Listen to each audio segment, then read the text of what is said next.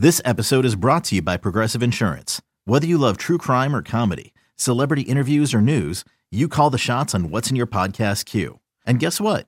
Now you can call them on your auto insurance too with the Name Your Price tool from Progressive. It works just the way it sounds. You tell Progressive how much you want to pay for car insurance, and they'll show you coverage options that fit your budget. Get your quote today at progressive.com to join the over 28 million drivers who trust Progressive. Progressive Casualty Insurance Company and Affiliates. Price and coverage match limited by state law.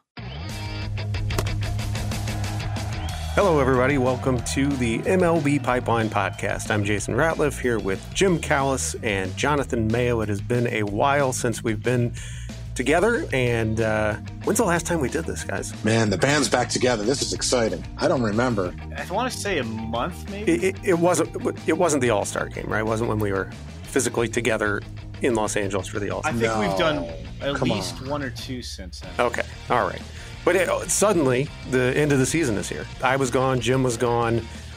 Jonathan, I think maybe you've you've missed a podcast or two in there. I missed one right after the All Star break. Yeah, I yeah. So it's it's Yeah. been a while. Um, yeah, and suddenly it's, it's the end of the season, and so today we're going to talk about some of the top prospect performances of 2022. A little sneak preview.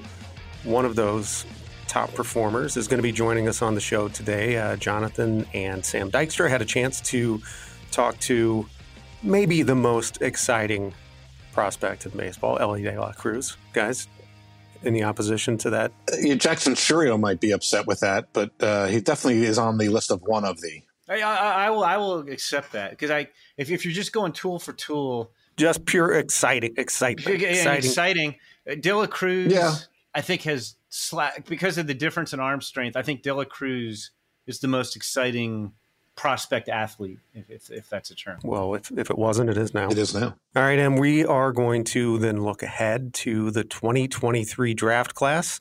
Uh, Jonathan has already put together uh, a list of the top high school prospects for the 2023 draft class, a story that went up, what, uh, a week or two ago, Jonathan? I think it was last week. Uh, time really has little meaning in general, but especially since we haven't. I'd marked my calendar on us talking together on this podcast, so it was either last week or three years ago. Yeah, they, well, okay. Well, I think that but of those two options, I'm going to go with last week. Uh, and then Jim is working on uh, putting together a similar list for college prospects in the 2023 draft class. Uh, that'll be out next week, uh, but we'll give you a little sneak peek at that, and then we will answer a question from the mailbag. All right, so let's start right in on some of the top prospect performances of the year as we record this. Uh, the season is still going on. Uh, the postseason for single A and high A uh, just began. And the uh, double A and triple A regular season still underway. Uh, but I think we have a pretty good grasp of what the overall top performances of the year have been. Um, we're going to break this down uh, into hitters and pitchers. Uh, Jim will will discuss. A, we're kind of winging it here. A hitter or two, Jonathan as well, and uh, then pitchers. And I don't know. I don't know who. I, I talked to Jim a little bit about this yesterday because uh, the pipeline newsletter for this week is going to feature some of these top performances. As Jim, did you rank them or, or did you? I did not. just- I, I did not rank them. I just I put them in alphabetical order. But but That's weak. that is weak. I didn't want to steal the thunder from the podcast. Well, I You know, it's, that's that's post vacation. no, it's like right it's one of these things you can't really rank per se. But uh, but I but I Sure well that's can. true. But I, I, I do. If you want to ask me who I think had the best, who who has had the best performance, I have a candidate in mind. Okay, can can we start with? Should we start with that one? Sure.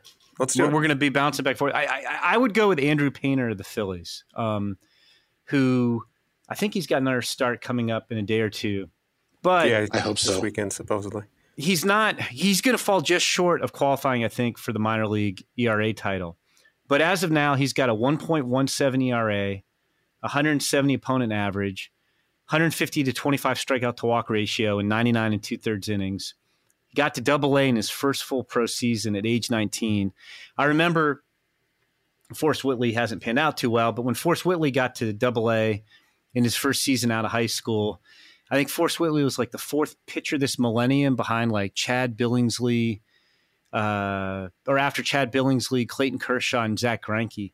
Um, so you, know, you don't often see a pitcher advance that far. But but but the, the, thing that jumped out to me the most, I mean, Painter's dominated three levels. The stuff's been great. It's four good pitches. You know, he's like I said, he's not going to qualify for the ERA title, and he would lead the he would lead the minors in opponent average as well if he qualified for that. But and I think I mentioned this to Jason, so I will just pose this question to Jonathan. Jonathan, when is the last time a pitcher worked as much as Andrew Painter has, 99 and two thirds innings, and had an ERA lower than 1.17 in the minor leagues? Wow. How long do you think it's been? You could ask me too because I forgot. and I did, and I wanted to ask you who it was because you told me when, but you didn't. You Okay. didn't It's the, it's the benefit of you know being older and doing these kinds of things, Jason. Um, uh, a clue that won't help you at all is uh, I've, I've, I've spoken to this individual several times when he was a, a pitching coach in college baseball. Oh, he, he wow. coached Josh Oh, wow. Callmenter. He, co- he coached Josh Collmenter uh, at uh, Central oh, so Michigan. we're going we're going we're going back a ways. Um, I haven't the slightest idea. Okay, 1996. Yeah, Mike Villano had a Oh. 0.99 ERA. No wonder you didn't remember, Jason. Yeah. Well, I didn't even remember the year. I, I, He, he spent nine years in the was. minors. Spent nine years in the minors. Tro- topped out in AAA. Central Michigan. Uh, uh, I'm trying to think. Did, did they draft him out of Central Michigan? I don't remember that part of it. But he coached Central Michigan for a while as a pitching coach. And I would talk to him when we were doing our our crazy deep Baseball America lists, and I was going probably like 20 deep in Michigan prospects every year. And then he was the head coach at Western Illinois for about two or three seasons. Gotcha. Yeah, I mean Andrew Painter. uh, I think one of the last couple weeks I did the the podcast with Sam. You know, I was kind of saying I, I, I think, or I writ, I wrote it. I don't remember, but like you know, we underranked him. Um, and uh, but I, I remember saying at the time, you know, that I think he's going to end up being the best pitching prospect in baseball, and the only thing that will keep him from doing that is if he graduates too quickly, because suddenly it's a fast track, you know. And then in another universe, the fact that Mick Abel moved up to Double A and pitched really well and his four starts there, Phillies fans would be all, you know, buzzed about about you know the the 2020 first rounder doing that. But Painter's been so much better um, that uh, he's understandably and deservedly gotten all the attention. So Well, let me ask you another question, Jonathan. If, if we Okay. were if we were doing our top 100 from scratch today, starting starting, you know, we're doing total revamp. Mhm. Where would you rank Andrew Painter among minor league pitching prospects? How high? among pitching, Pitching prospects, yes. two Yeah, I, w- I, I would as well. I'm right there with you, right behind Grayson. right behind Grayson Rodriguez. Just you know, Rodriguez has done it, you know, at the higher level, but they're not that much separating the two of them. yeah. So currently we have Eury Perez and Daniel Espino. Uh, well, actually, Taj Taj Bradley, Bradley, Kyle Harrison, uh, all ahead of Painter. And I mean, you're saying this, Jim, as though this, that hasn't been done lately, but you guys just did that not too long ago. So, Yeah. I mean, part of this is based on, I, I assume, his continued performance. What He's been bumped up, been bumped up to Double A, and I don't know exactly when that happened, but he's continued to prove himself. Yeah, he- he's got a 32 to 2 strikeout to walk ratio in four double A starts. And and and Reading, like, keep in mind, it's a really hitting friendly ballpark. So he is not missed a I mean to say he's missed a beat, he's been better He's pitched three of his four games at home, too. Yeah. And so like it does not um yeah, his two September starts, 12 innings, 11 hits, one run, one walk and 18 strikeouts. It's just ridiculous. He seems to be getting stronger, which obviously bodes well uh, for a guy who won't turn 20 until next April. He's already a big man, you know, but like he's going to he's going to add strength. Uh, I think he's going to be in that rotation by midseason next year in the big leagues.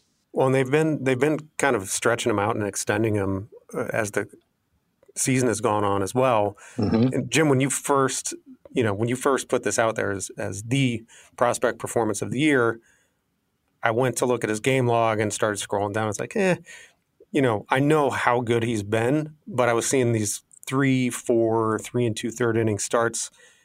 But that that was the first half of the season. He's been seven, seven, six, six and a third, seven, five uh, since August. So they've they've stretched him out. You know, I I was just thinking like I'd kind of like to see it in in longer stints.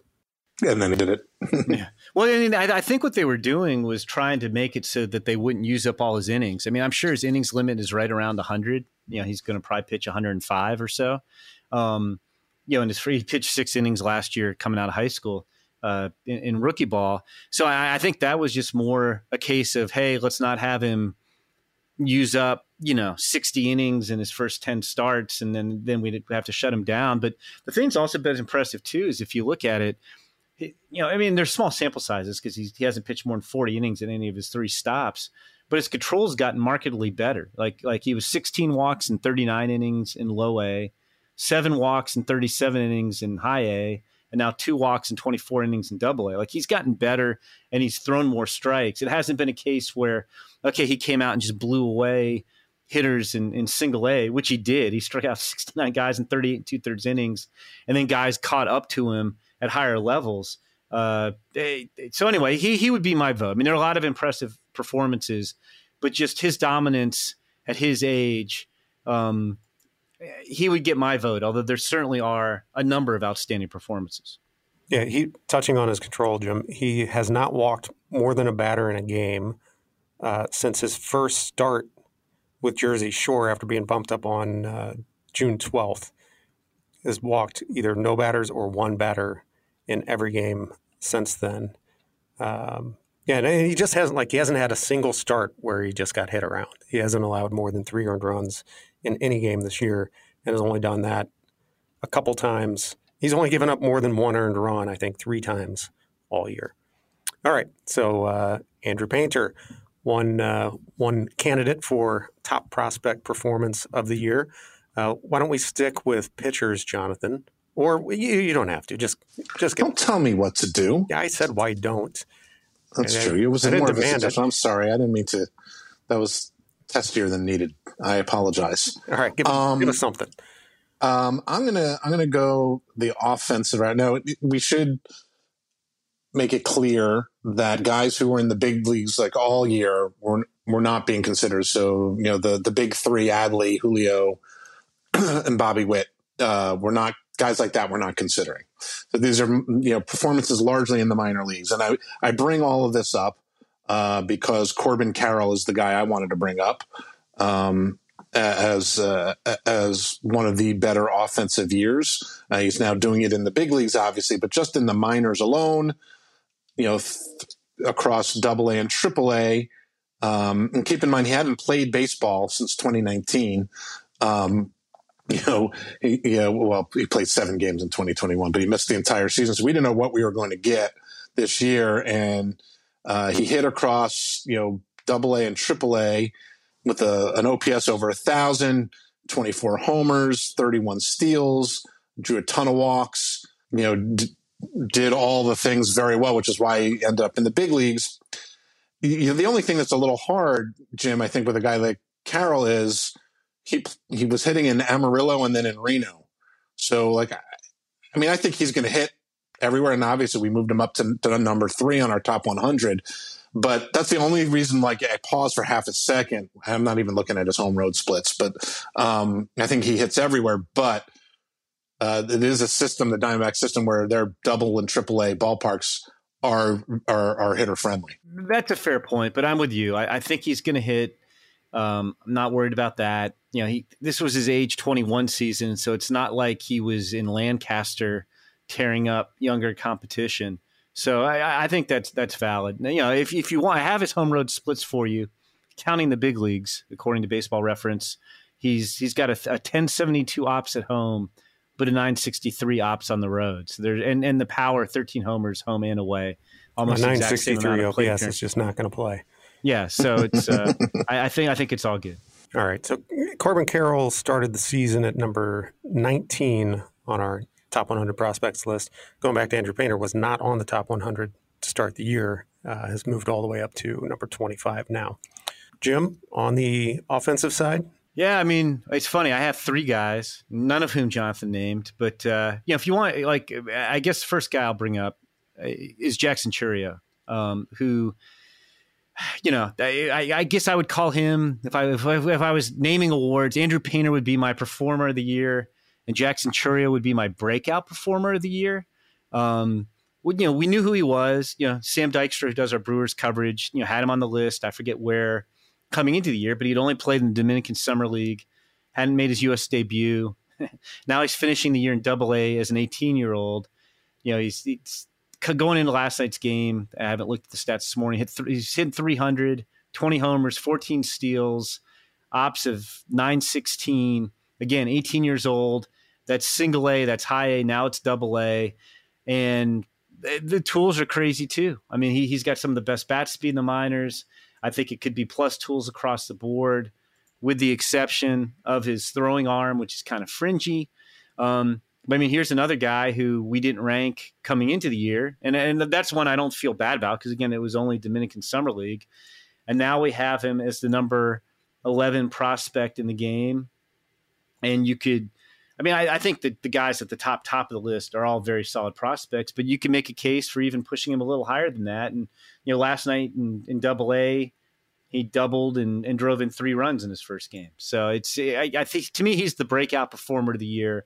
Uh, just a, a, very very spectacular season. Yeah, he was he was number ten uh, in the Brewers system to start the year, and now number eleven over every system. You said you have three guys, Jim. I, I, did. I didn't know if you wanted me to cycle or we were going to let Jonathan pick another guy or, or how you wanted to do this. Go ahead. Let, let, let's hear your uh, let's hear a couple more guys, and then Jonathan, you have a you have a pitcher for us. Sure. Okay. And I don't have to I don't have to break him down in in, in great great detail, but I, the other two guys would be Elly De La Cruz, who again, if we're going to put uh, awards, he, would be my most exciting player of the year. Um, and he kind of did what Chourio did last year, coming over from the DSL, wowing everybody with his tools. He didn't finish a year in Double A, and this year he's chasing a 30 30 season. Uh, last I checked, he had a, he was hitting 300. His ops was about 950, 28 homers, 43 steals.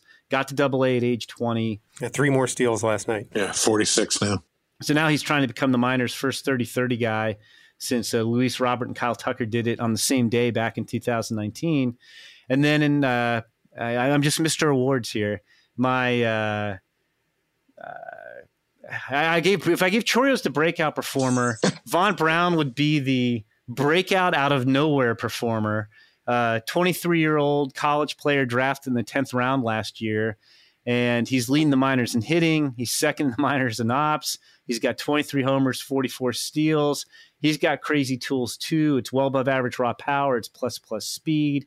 He's gotten to double A. I, I wish they promoted him a little aggressively, a little more aggressively this year to age 24 because I don't quite have a read. He's he's barely played in Double A, um, and he's been older than his competition. But like I said, the, the tools are crazy, and my my best, my favorite comp of the whole year uh, on the pro side was when I was asking uh, Giants farm director Kyle Haines about him.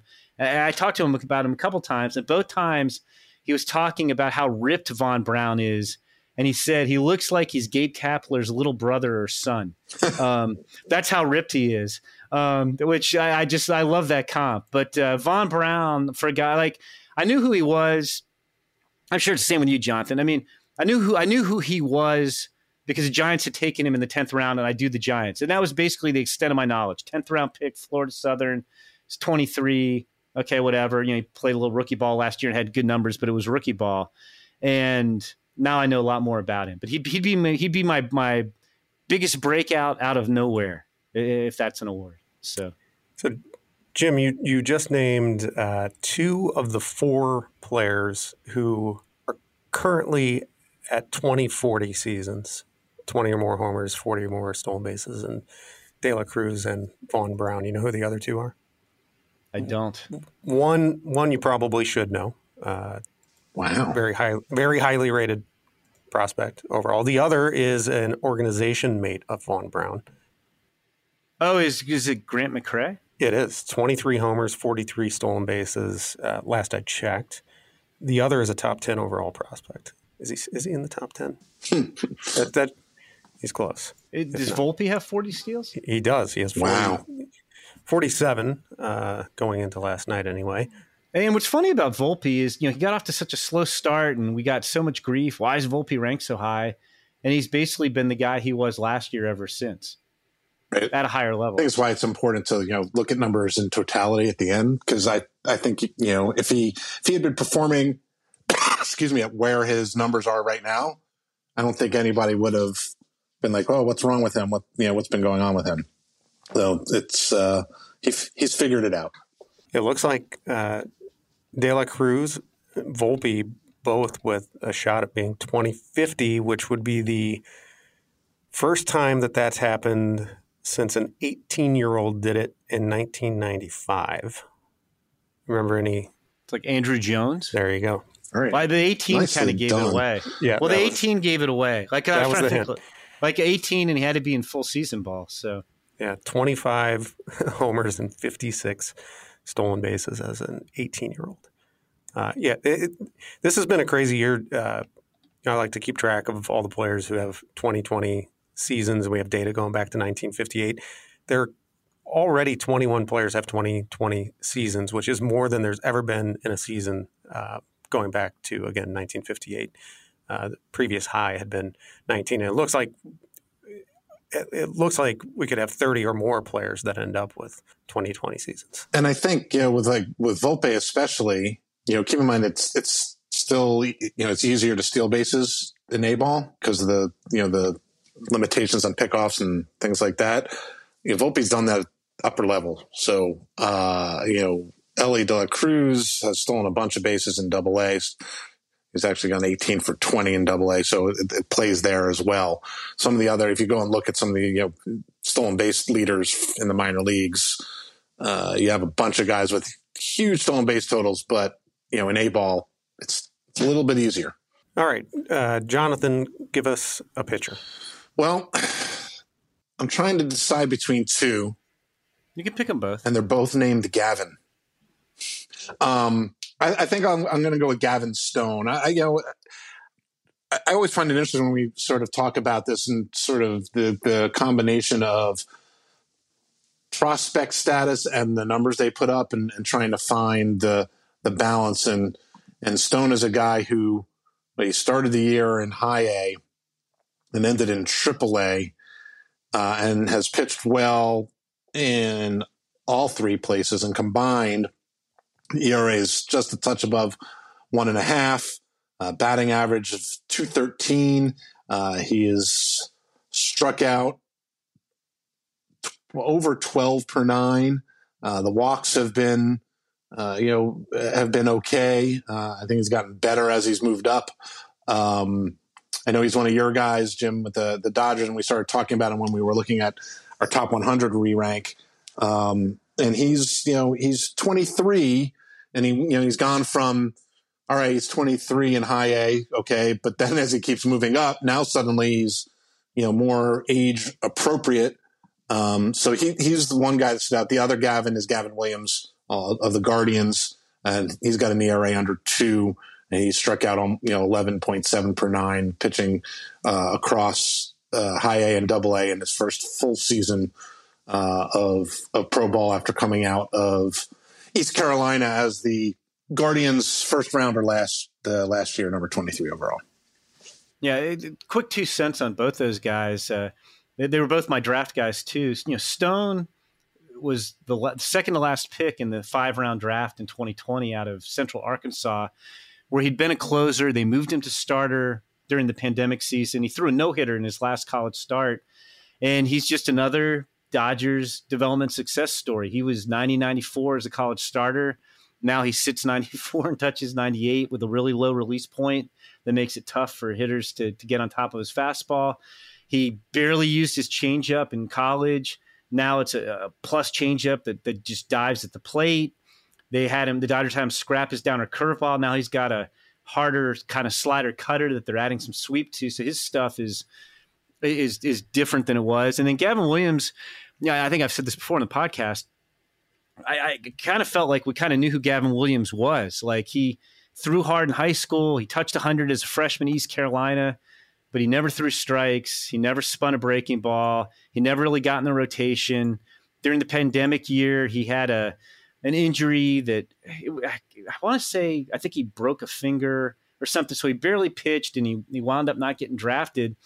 And then he came back. And so I, at that point, I was like, okay, he's a reliever. You know, he's a little bit of a changeup, but it's all velocity. That's what it is.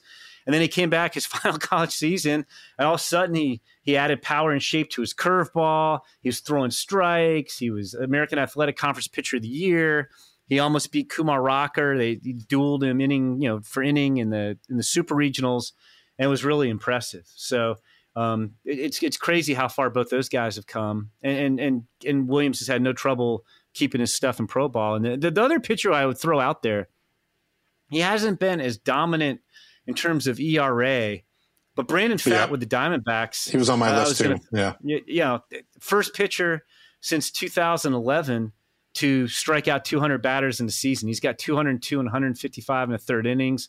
He actually was among the strikeout leaders last year as well. His first full season. He was another fifth round pick in the 2025 round draft out of Bellarmine, which is a Division two school in Kentucky.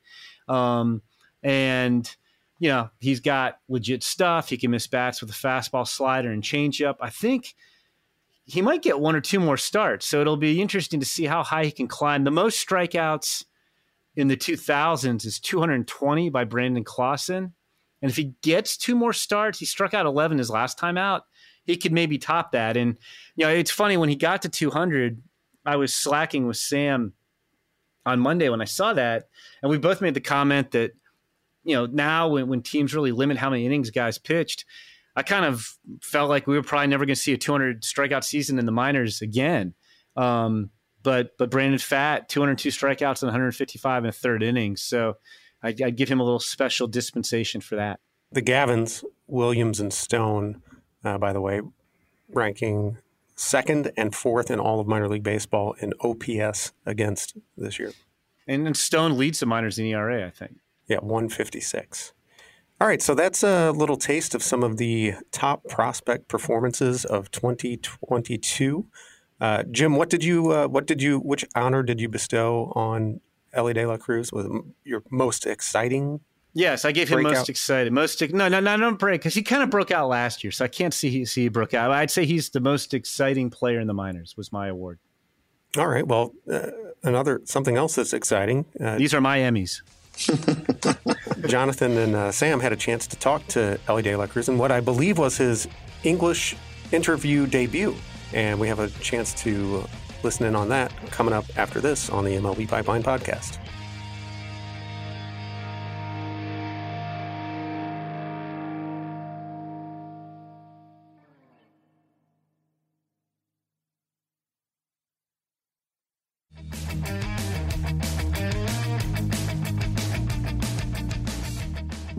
Very excited to welcome in to the MLB Pipeline podcast one of the most exciting prospects in all of baseball, Elly De La Cruz of the Cincinnati Reds.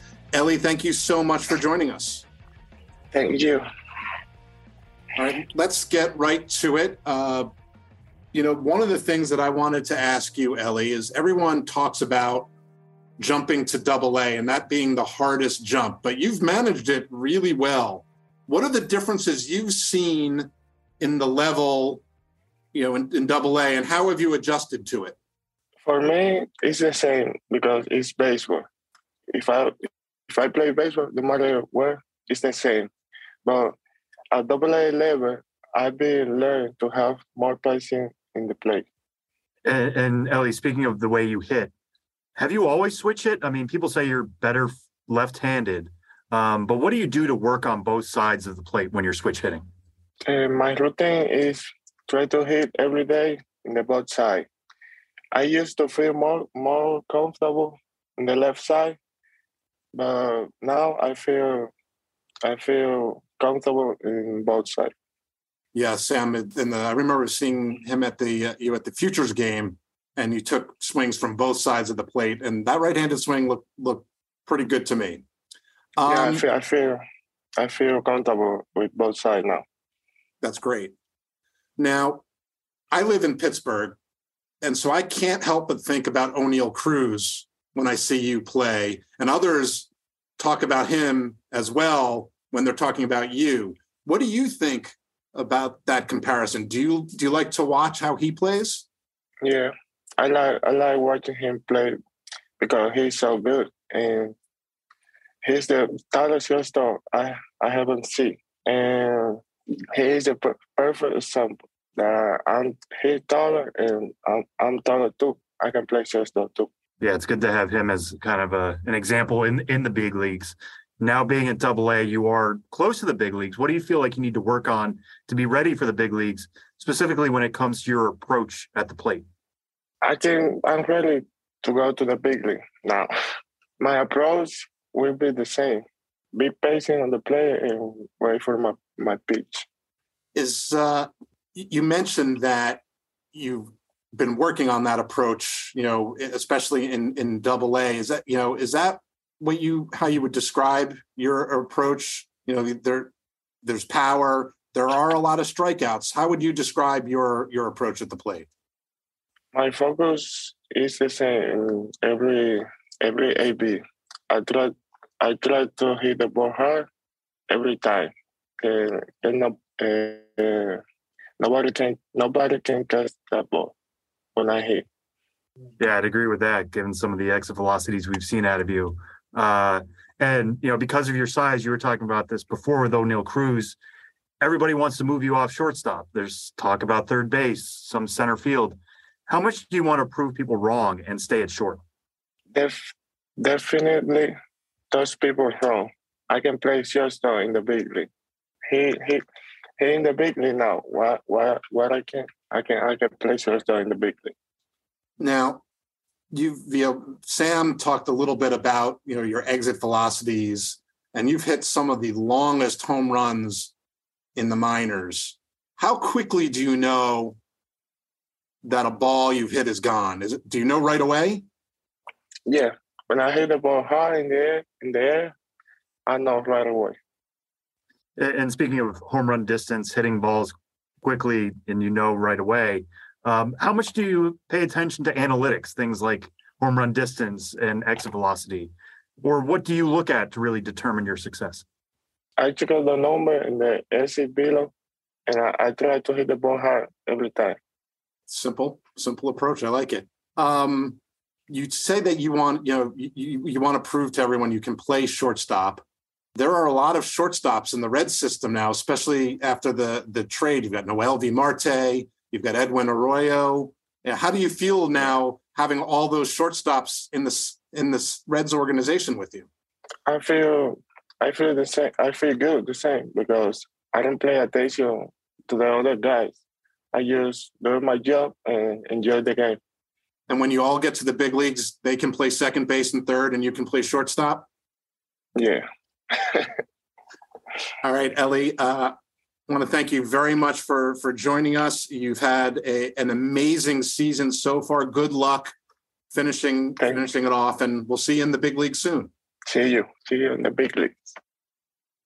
All right. Thanks very much to Elly De La Cruz for joining us and for uh, doing that interview in English with us. I said before that was his English language uh, interview debut, but actually, uh, Jonathan, you pointed out it's actually his second. He had just done his first uh, maybe a couple days earlier, but uh, give him credit for for uh, doing that, and you guys put him on the hot seat. oh yeah, we really grilled him. We really fired away with some difficult uh, questions, but yeah, it was, uh, and it's a different thing. I think the the English interview he did previously was you know in person at the ballpark. Uh, that's a whole different thing than doing something over over you know a recording and and things of that nature. So, um, it, it, considering how young he is and uh, he was excited to be able to do it in English, and you know I think that it sounds silly, but you know, it, it speaks to you know who he wants to be. Like I, I always have admiration for guys who you know work on multiple languages. Uh, I barely have mastered one, and uh, but his understanding that to become the player he wants to be, like being able to communicate in English, uh, will go a long way. It's pretty impressive. Um, you know, almost as impressive as his ridiculous tools. Yeah, Jim, you said tool for tool, uh, the most exciting prospect in baseball. Correct. Yeah. Who who are some guys? I mean, I I know the you know the Oneil Cruz comp is is there and inevitable, but uh, who are some guys who have had tools this loud across the board? Is there anyone else he reminds you of, either as a player or just the tools specifically? I keep coming back to Oneil Cruz just because of the size. He's not quite as tall as Oneil, but but because of the size and, and the tools. I mean, that, that's the obvious comparison to me. I think he's got, yeah, I mean, not that Oneil Cruz can't play shortstop, but I, I think Elly De La Cruz probably has a little bit better chance than Oneil Cruz to play shortstop. But, but that's the one I keep coming back to. Yeah, and he loves and he likes that comp too, as as we as we just heard. So it's not one that he shies away from. He likes watching Oneil Cruz you know, and, and De La Cruz is a switch hitter, mind you. Um, granted, he's better from the left side or a little more comfortable from the right side, but he's been fine uh, right-handed. Uh, you know, obviously not as many reps from from that side, but he works on both. You know, as he said, he he you know. The one thing that he needs to work on is his approach at the plate, and he's working on it. Uh, so, uh, and has gotten better. Uh, so it's clearly an understanding of what he needs to be ready for for the big leagues, and uh, kind of like Oneil Cruz, he wants to stay at shortstop and wants to prove people who are ready to put him someplace else. You know, as he said. So uh, really exciting year from him, and uh, another guy. I think we're going to see him maybe next year in the big leagues at some point at a very very young age. So really really exciting to see what happens next for for him after a, a very very good year that got him to to Double A. You were mentioning other guys, Jason. I mean, his tools are are somewhat similar. I mean, he's bigger physically, but his tools are somewhat similar to Bobby Witt Jr.'s. Interesting. Yeah, he's. Uh, yeah, I think that's fair. You put aside sort of body type and just think about tool for tool. I like that one. I mean, but granted, you know, Bobby Witt's like Bobby Witt Jr. is like six foot one, and, and Elly De La Cruz is six five. But like from from a, just a tool standpoint, at shortstop, I mean that's that's who's similar to as well. All right. Again, thanks to Elly for joining us on the podcast. We are going to take a break. When we come back, we're going to look ahead to the 2023 draft class and uh, take a look at some of the top prospects from the high school and college ranks. That's coming up next on the MLB Pipeline Podcast.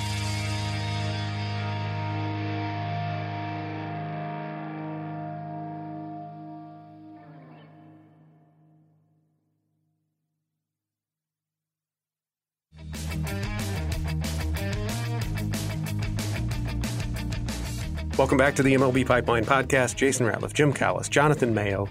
Uh, we want to talk about the 2023 draft class now. Um, we are solidly uh, looking ahead to that. We're nearly a year away, but we've already seen some of these players um, in some showcases at the high school All American game. We saw a lot of the top high school prospects for 2023. The end of the regular season is coming up, and normally we then know the draft order. Won't exactly be the case this year because of the newly instituted uh, draft lottery. So there will be some wrinkles, but we'll uh, at least have an idea then of what the draft order will be. Jonathan, let's start on the high school side. As mentioned earlier uh, on the episode here, you've already uh, put together a list of the top high school prospects for 2023. Give us some some names that uh, we should be paying attention to starting now. Yeah, I think you know, the the guy who has been at the top and continues to be at the top is Max Clark, uh, the outfielder from Franklin High School in Indiana. Uh, you know, it's been kind of interesting because from a tool standpoint, it, it's not even close. He has not had a great summer, sort of production wise, although uh, last I checked, he he was hitting pretty well for Team USA. Um, but the tools are just so so good. He he has all five of them. Uh, one of the things that sort of stood out, I mean, I kind of checked in with uh, some of the coaches uh, during PDP League because uh, he's got you know he, he's got some personality. There's the we'll say cockiness, a little swag, and sometimes you wonder like, is he all tools? Is it all flash? But the the coaches are know, former big leaguers loved his attention to detail, how he you know acted as a teammate um, how he was willing to learn. Uh, he's constantly, you know, working on on his swing.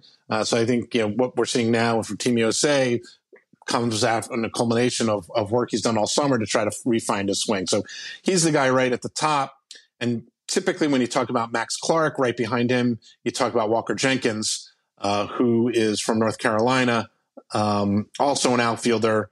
Uh, he had a hamate injury, so you didn't really get to see the the real Walker Jenkins for for most of the summer. But we're talking about uh, the chance to be a plus hitter with plus power. Um, you know, probably a right fielder when all is said and done. So those are are the the the top two hitters.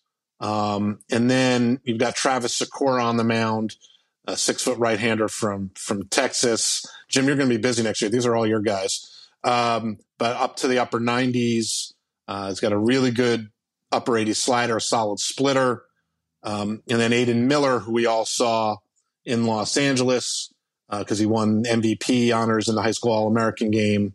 Uh, and then the home run derby. He, he's number five as a, as a hitter. Blake Mitchell is a two way guy. Uh, head of Blake, uh, Travis Sykora. I skipped over him. I think most scouts like him better as a catcher, even though he's uh, up to 95 off the off the mound. But I think he's got a chance to be an offensive force behind the plate. That's that's the top five. I'll throw out one more arm. Thomas White, who's from Massachusetts and hadn't been seen much, uh, but threw well in the PDP League and East Coast Pro Showcase. Got to pick his spots. But six five lefty with really really good stuff uh, in the fastball, really good breaking ball decent changeup as well. Yeah, I was going to say we got to see a decent amount of these guys in Los Angeles. Uh, you know, as you mentioned, Jonathan. I mean, Aidan Miller. every time we saw him that weekend, uh, he was doing something else and had had a great weekend. And I feel like he's boosted his stock a little bit. Like he was considered. I felt like coming into the summer, just from talking to guys, potential first rounder, back half of the first round, but now it seems like he's pushed himself into, you know, at least as of now, yeah. into the top half of the first round. One, yeah, I think he's now seen as one of the better high school hitters in the class. Yeah, and I think these other guys were kind of bigger name, big names coming in. And it seems like he's the guy who's maybe helped himself at least at the top top of the list the, the most this summer. Okay, and on the college side, uh, Jim, I think you said that the what top seven overall is is pretty clear cut. Yeah, I, am still working on the list. Uh, I don't have the order locked in, but yeah, uh, the top seven. I, I, think the top seven college players. You, have got six hitters and, you've got one pitcher. You, have got three outfielders, all from the SEC. Dylan Crews from LSU, who you know was a potential high round pick out of high school, and and then he pulled out of the draft. I don't think he was going to go quite as high as he wanted, so he pulled himself out of the draft. Um, but he's coming off a really good year for LSU. He might have the most power uh, of any of these guys. You've got Wyatt Langford of Florida, who had a breakout year with the Gators last year, hit 26 homers. And then you've got Enrique, Enrique Bradfield Jr., who Jonathan and I both remember from the first PDP league, which I guess was what 2019. Yep. Um, and he's the fastest player. So those are those are your three outfielders. Then you've got three shortstops. You've got Jacob Gonzalez at, at Mississippi, who won the College World Series last year. Um, good defensive player. He's probably more power over hit um, you've got Jacob Wilson, who's the son of former big leaguer Jack Wilson, who's at Grand Canyon. Um, and he's probably the best pure hitter of any of these guys. He struck out seven times the entire season last year, hmm. and he had a good summer. Um, and then, uh, well, I misspoke. Brayden Taylor's really a third baseman. He's not a shortstop. And he might be a better all around hitter. Uh, than than Jacob Wilson and, and, and, Jacob Gonzalez, but not quite as much defensive value because he's he's really a third baseman. And then the one pitcher would be Chase Dollander, uh, out of Tennessee. Uh, you know, Georgia Southern transfer last year had a huge sophomore year for the Volunteers. He's up to you know upper 90s with the fastball. He's got two good breaking balls. He's got an above average changeup. He throws a ton of strikes. I, I think if Chase Dollander was draft eligible in 2022, he would have been the first college pitcher taken. He, he was in, in a year where we had so many pitchers hurt or suspended or you know whatever you know just not performing i think chase dollander would have been the guy that everybody was hoping would emerge in 2022 so i, I think that's your top seven. I had a sort of just a general question because i remember talking to scouts i think it was sort of heading into the 2022 draft and i don't you know uh, i haven't done much digging you know, you're, you're doing the college uh, college guys But you know, the Cape Cod League is for for a long time has been kind of the the elite college league. It still is the the best one. You get to see them hit with wood. Um, you know, it's good competition. But something has sort of stuck in my head, Jim, and I'm wondering if you got this at all. Is know, uh, some scouts were telling me uh, that you know, the pitching just hasn't been good. The level of competition isn't quite as good as it used to be, and that perhaps using the Cape as that measuring stick isn't as useful as it used to be. Yeah, I mean, I think it's cyclical. I think college pitching has been down the last couple of years. I mean, I think we could probably trace some of that to the pandemic sure. and guys losing year development, and also, you know, I think that's the reason we saw a lot of guys hurt last year. Is guys went from barely pitching in 2020 to pitching normal workloads in 2021, and a lot of guys broke down. But uh, I still, even if the pitching isn't as good as it has been in the past, I think that's more reflective of college baseball than the Cape's not getting a lot of the best pitchers. I still think most of the best pitchers who are pitching summer ball, and a lot of guys do take the summer off, but most of the best guys who are pitching summer ball are pitching in the Cape. And I still think it, it does matter. You know, like I mentioned, Jacob Wilson, who, who played a little bit in the Cape. Again, to see a guy from Grand Canyon against, you know, Power Five competition, I, I do think that matters. Um, I do think the wood bats still matter. So I, I, do think you maybe take it with a little bit of a grain of salt. Like, okay, the pitching wasn't as good, but I, I think honestly, we could have said the same thing last year, and I think we talked about in the podcast too the pitching was not as good in college baseball last year, right. and so you had all these offensive these guys putting up huge offensive numbers, um, like in in in the SEC or what have you, and you know SEC pitching, you know all the best SEC pitchers seemed like they were hurt last year. So like we even made that same comment, like okay, you know this guy's tearing up the SEC, but you know like Jacob Berry had a really good SEC season, but does it matter as much? because the pitching isn't as good. So I, I, I, to me, the Cape matters as much as it ever did. And I, but I just think maybe you take at any level the hitting stat, hitting performances with a little bit of a grain of salt because the pitching just seems like it hasn't been the same since the pandemic. Fair. And I was going to just throw out real quick, like I have only got, I think three, probably there's only probably going to be about three pitchers in my top 15 college prospects going into next year. Yeah, the high school pitching crop, I think, is a little bit better. Um, so it'll be interesting to see how that shakes out as we forge ahead. So uh, Jonathan's story on the top high school draft prospects for 2023 is already up on MLB.com slash pipeline. Uh, Jim's story on the top college prospects will be up next week, so check that out there as well. Uh, Thanks to Jonathan M. in Pittsburgh, Pennsylvania for that question, at Jonathan Mayo on Twitter. And we have another question. Uh, this one from Kyle Weatherly, at Kyle Weatherly6 on Twitter. Kyle says, currently there are only two first base prospects in the top 100. So I was wondering, is it more difficult for someone like Tommy White, first base only prospect who should be in the draft class of 2024, to make the list when he's drafted? Tork made it, but he was a first base slash third base prospect, I think. Well, yeah, I mean that's true with Tork. Although I think if Tork had been a first base only, and we kind of felt he was going to wind up at first base, we still would have ranked him very highly. It's just, I, I think, guys, it, it, comes down to just the bar is so much higher at first base. You have to perform offensively at a high standard because you aren't really contributing much usually in terms of defense or base running. So you have to have an impact bat, and it's hard. You know, we, you know, Triston Casas and Tyler Soderstrom are the only first baseman on the top 100 right now. And, and Soderstrom was a catcher coming into the year, um, although he wasn't a lock to stay there. Um, you know, I, I, think we've talked about. I don't know if he'll make the list before the end of the season. Kyle Manzardo, the Rays, mm-hmm. who who Jonathan has touted because he was one of his draft guys last year, is actually leading the minors and ops. He's battling Vaun Brown, who we talked about at the top of the podcast. But there just aren't that many first basemen like we have trouble coming up with 10 a lot of times, Jonathan, don't we, for the top 10 first base list? Because I, I think there's only, I, am doing this all the time ahead, like 20 or so first basemen out of the 900 players on top 30 lists.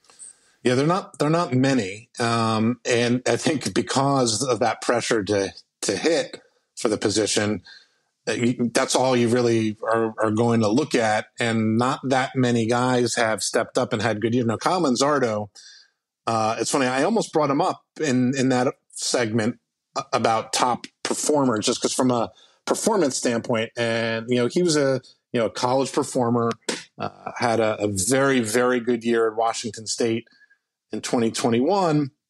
Ended up going in the second round uh, to to the Rays last year, but he was you know he did hit 11 homers with Washington State uh, last year, but it was you know hit more hit than power. So was he going to be one of these guys who hit for average? And but the power started to show up. Uh, you know, he's made it up to double A. Uh, so he's a guy who I think is sort of on the cusp of breaking through into that group of top 100 first basemen just because of how well he's performed. And, you know, now that he's done it, you know, in, in double A, especially, uh, so he's one we're looking at, but they are few and far between. Uh, you know, Jim, I, I agree with you that it is it is hard. Like we kind of we're like grateful that Tyler Soderstrom ended up playing more games, a lot more at first base because we could shift him over there and catching is so much deeper in the minor leagues right now that that made it a little bit easier to fill out that list. But it's uh, it's tough now. Tommy White, we'll have to see. He's you know uh, we were all excited about what uh, what he did last year. Um, we're going to have to wait another two years. If he if he does what he did as a freshman for another two years, then I think he has a chance to be not Spencer Torkelson level, maybe, but a guy who will be highly ranked and maybe more highly ranked coming out of the draft than any first base only prospect that we've had in quite some time. Well, and that said, I mean, I think the bar is going to be higher for Tommy White too you know, he, he's at LSU now. He's at NC State as a freshman. He spent most of his freshman year as a DH. He didn't. He, he, played 13 games at first, eight at third, but mostly as a DH. So you're talking about. I mean, he's all that. Like like all like Torkelson had a chance to play third. I think Torkelson can be a average to solid first baseman. Tommy White, you're kind of hoping that maybe he can be an average first baseman. So that bar is going to be even higher for him. A little bit of historical context since we started ranking prospects in 2004, uh, it was top 50 overall back then. There have been 2,500 players ranked. How many do you think uh, have been first baseman? 2,500 on the top 100? Is that what you're yeah, saying? Yeah, there have been 30 lists dating back to 2004, both preseason and midseason. Top top 50 uh, up until 2000, what, 14, and then expanded to top 100. Um, and we're saying different players, like like not no, not not even different, just to- total. Oh, how? how? many times has a first baseman go. been ranked on thirty lists? You're saying? Yep. I'll say ninety. Pretty close. Probably high. Barely, uh, seventy-eight. So th- approximately three percent. I don't. I don't even players. get to guess. Jeez. I knew you. I knew you knew. Sure, I had it. I had the exact amount right here written on my notebook right here. How about the the highest ranked first base prospects in the history of our rankings? Uh, Torkelson. Torkelson. We talked about. Uh, he's the, he's the highest ranked first base prospect ever. Uh, other other top ten overall prospects were first basemen.